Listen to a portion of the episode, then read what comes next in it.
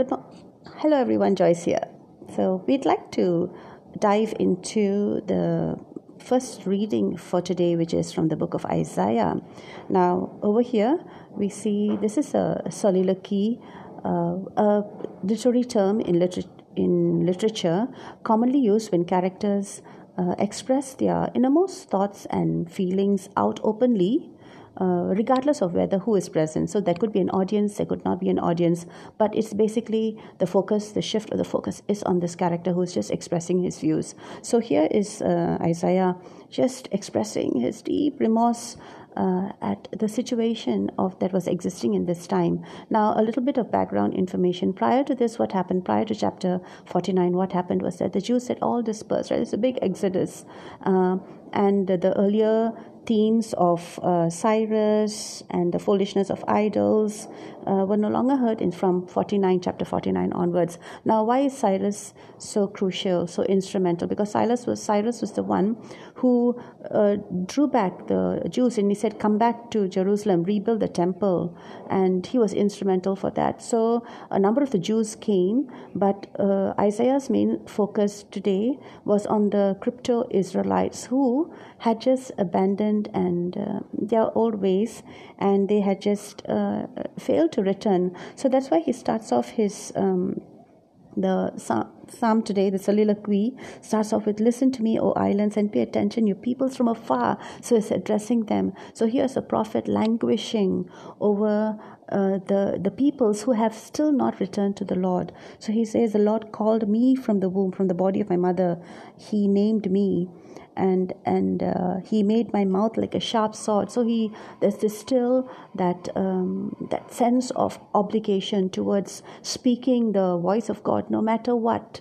And today we are called to be that voice uh, to be that sharp sword uh, to to speak out um, truths which no one else uh, would dare to speak.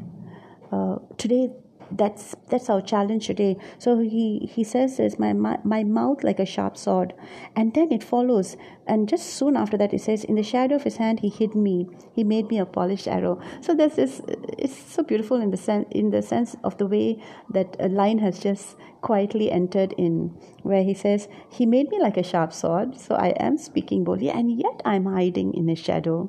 So there's a sense of protection that has been given by God to the prophet who speaks boldly in his name. He will definitely, he, he or she will definitely find that sense of protection.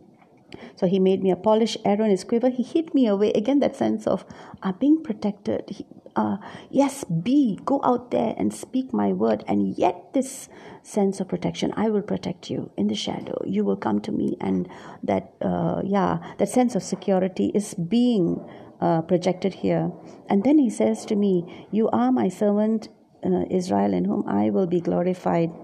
But then he then he says, uh, the prophet's response. What is his response? And this is so often our cry too. For those in ministry, our cry is like, Lord, why? What's happening? There doesn't seem to be any results. And so this one is so in such poetic language. Says, I have labored in vain.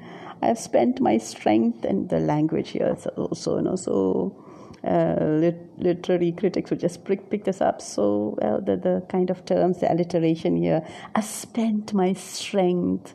The s sound sounds normally the s sound is very soothing and it's sort of it's just like okay i'm just like it's very soft.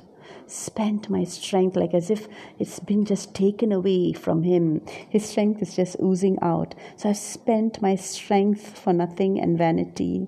And so there's here has that, that dejection over wasted ministry. Lord, I've just spent like 49, 48 chapters just speaking to these people, and now look what's happened. They're all gone, they're not here.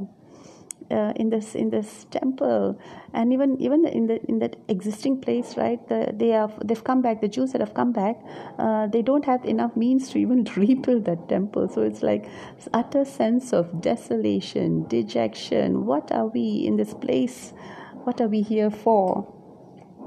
And then after that, uh, I have spent my strength for nothing and vanity, yet surely my right is with the Lord. I like the sense of what happens here, you know. Every time there is this sense of down, uh, feeling so down, but somehow it quickly, there's a quick shift which is also a reminder to us to to always even in the midst of our desolation in times of desolation in times of despair to also look up to god. When you're down look up and i'm down look up because like he says i've spent my strength for nothing in vanity yet surely my right is with the lord.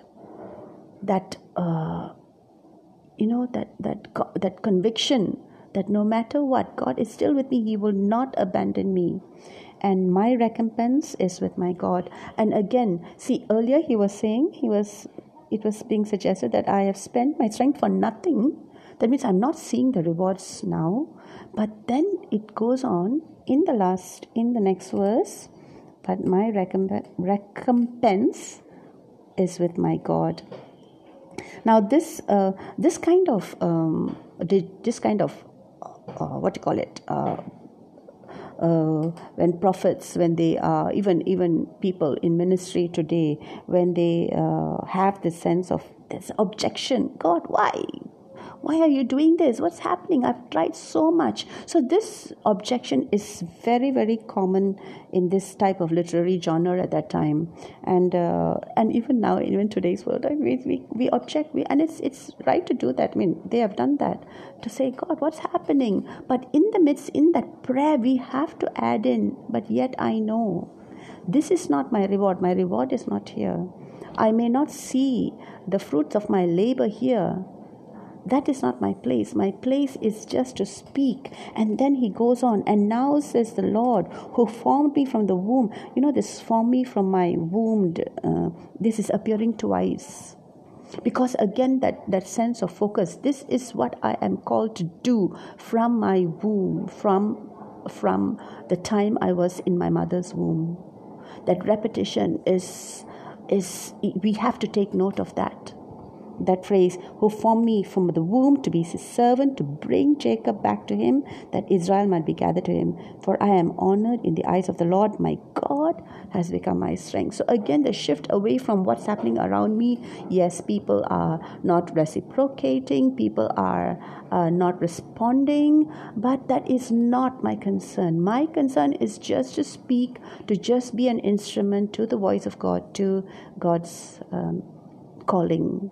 So today, let's just focus on what is God's calling to me. And if ever at, at, at any time I feel down, at once to look up because prophets have felt this before. So we are not a new place. Okay, so with that thought, yeah, so let's have this. Um, short time of prayer. Lord, I thank you and I praise you that you have called us, that you've marked us with a seal, Lord God, that we have got to speak your word no matter what.